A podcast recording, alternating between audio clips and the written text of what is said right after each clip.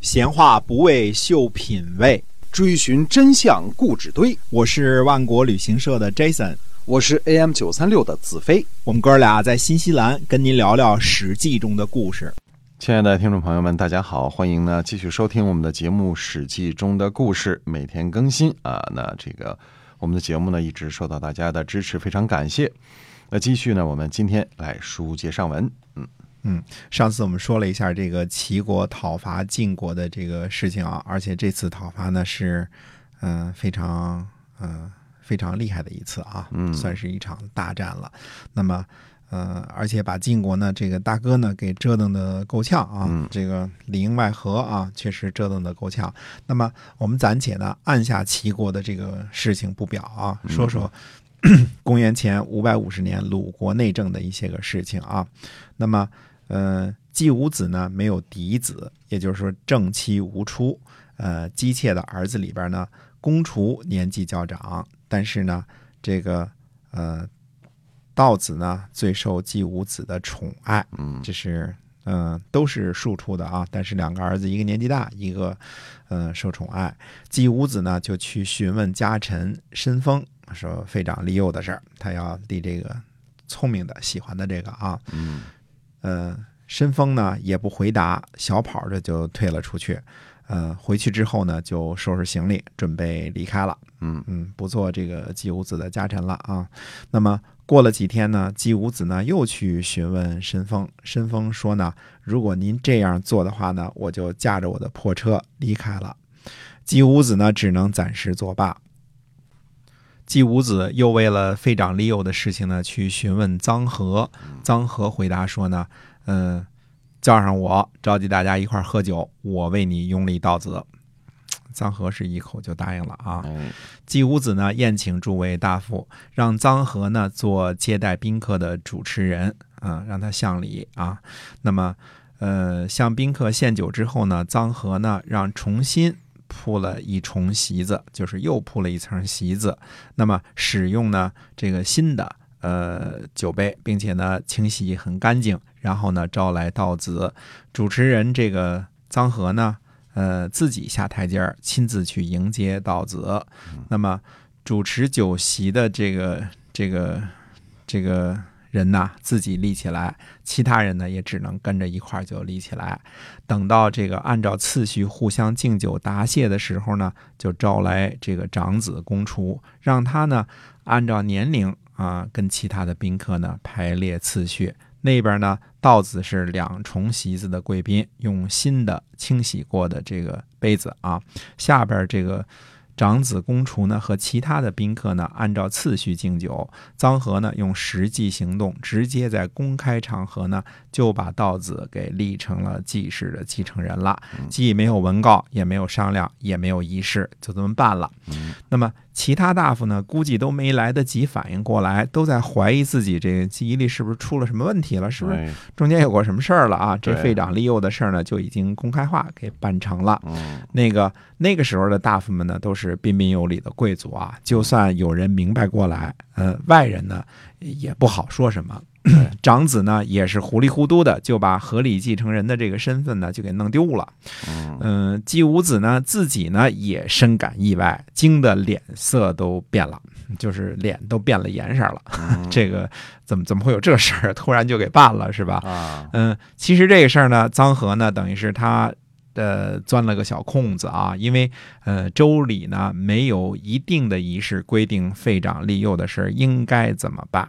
对吧？这是这是没有规定的，所以呢，呃，肯定也没有规定不应该怎么办。那么，呃，这么臧和就这么办了，又有谁能指出臧和的这个不是呢？我就给你生米煮成熟饭了，你能怎么着呢？他说，所以你招大家来喝酒，我帮你立道子。他一口就给答应了。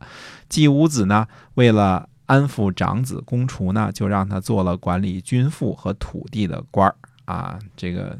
每个家族大夫里边也有官啊，嗯，那么，嗯，这个，嗯，怎么说呢？公厨呢就很愤怒，就闭门不出啊，不去这个上班去，嗯，那么闵子马呢就去见公厨，他说呢，他说您不要这样，福祸无门，为人所招，做人家的儿子啊，只担心不孝顺，不担心没有地位，如果。恭敬的遵从这个复命，比这个道子富裕一倍呢，也不是没有可能的。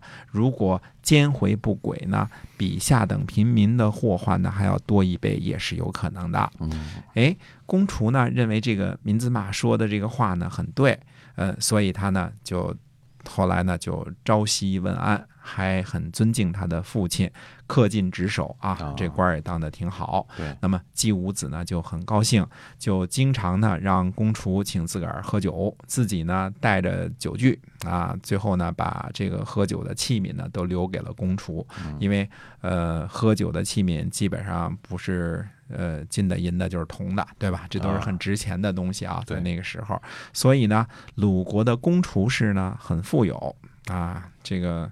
这个虽然没做上这个季氏的继承人，但是公厨氏呢非常的富有。公厨后来呢做官做到了国君的左宰，嗯，就是做到这个公室那边去了啊啊，更厉害了。那么季武子呢，呃，喜欢臧和，对吧嗯？帮他把这事儿办了嘛。但是孟庄子呢，却讨厌他。呃，孟庄子的御手呢叫邹丰典啊、这个人呢，呃，喜欢孟庄子的小儿子桀，而不喜欢大儿子智。那么嗯他就对桀说呢，他说听我的话，一定让你继承孟孙氏。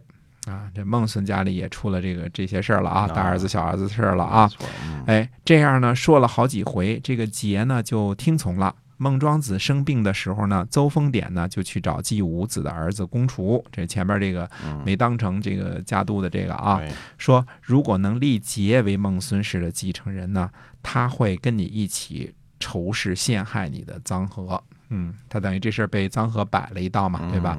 公厨呢就去找季武子，他就说呢，他说，呃，孺子志啊，呃，本来就有这个继承顺位，所以认为呢，呃，这个他怎么做呢都是应该的。嗯呃，如果我们立了节的话呢，这个节会全力回报的。那季氏的地位呢，也就比臧氏的势力大很多了。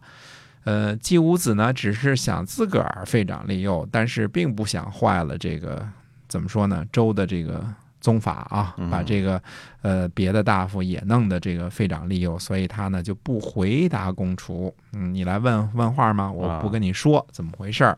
呃，当然孟庄子呢最后就去世了。啊，去世的时候呢是谁呢？是这个被废掉那个公厨啊，侍奉节立在门户旁边呢，应对丧礼的吊唁。嗯，那么。呃，谁来这个孝子在这儿呢？对啊，跟跟你回答啊，啊点点头哈腰鞠躬啊，这个磕头都在这儿呢。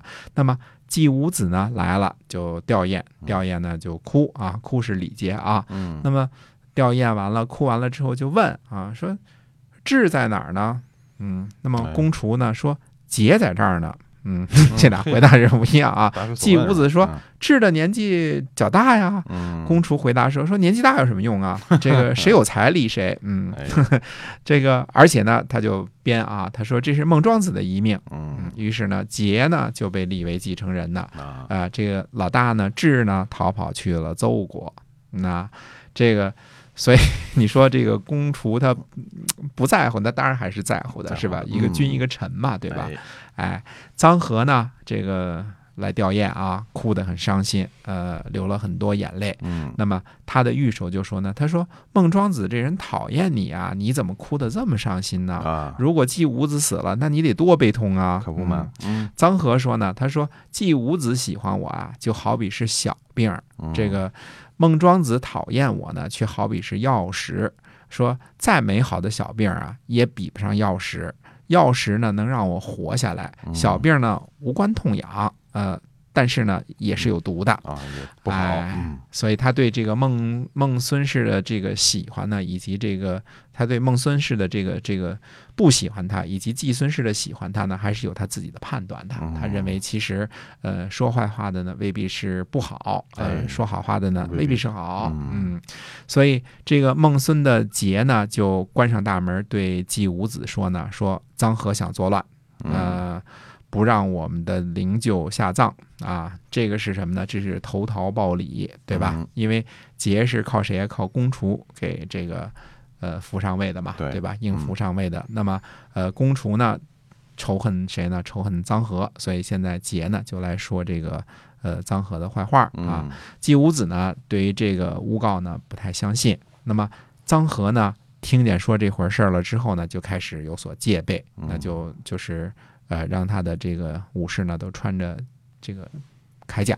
啊，那么公元前五百五十年的冬天十月呢，孟孙氏的人呢要开挖墓道，呃，借用这个开挖墓道的民夫啊，臧和呢就派自己这个呃常用的人呢去帮忙，嗯呃，孟家人呢在东门之外开挖墓道，臧和呢就带着穿着这个甲胄的手下呢去观看，看他怎么挖墓道啊。嗯呃，因为呢他准备好了，就是万一一旦被陷害呢，那手下人都穿着兵甲呢，这个穿着铠甲呢，带着兵器呢，这样嗯比较容易啊。那么孟孙氏呢？呃，又把这个臧和呢带着甲兵这件事呢，告诉了季武子。嗯季武子呢，这个这次呢就发怒了。呃，于是呢，呃，因为你没事儿穿着这个铠甲，带着兵器干嘛呀？对吧嗯？那不可能，你手下人整天这个全副武装的，这这肯定是有意志嘛，对吧哎，于是这个姬武子呢就下令攻打臧氏，臧氏呢斩断了鲁国南门的门栓，呃，逃跑去了邹国。邹国，嗯哎这个预知这个呃臧孙和或者臧和啊，这个嗯呃在逃跑之后呢，后边的后事如何呢？且听下回分解。好，我们今天啊《史记》中的故事呢，就先讲到这儿喽。感谢您的收听，我们下期再会。再会。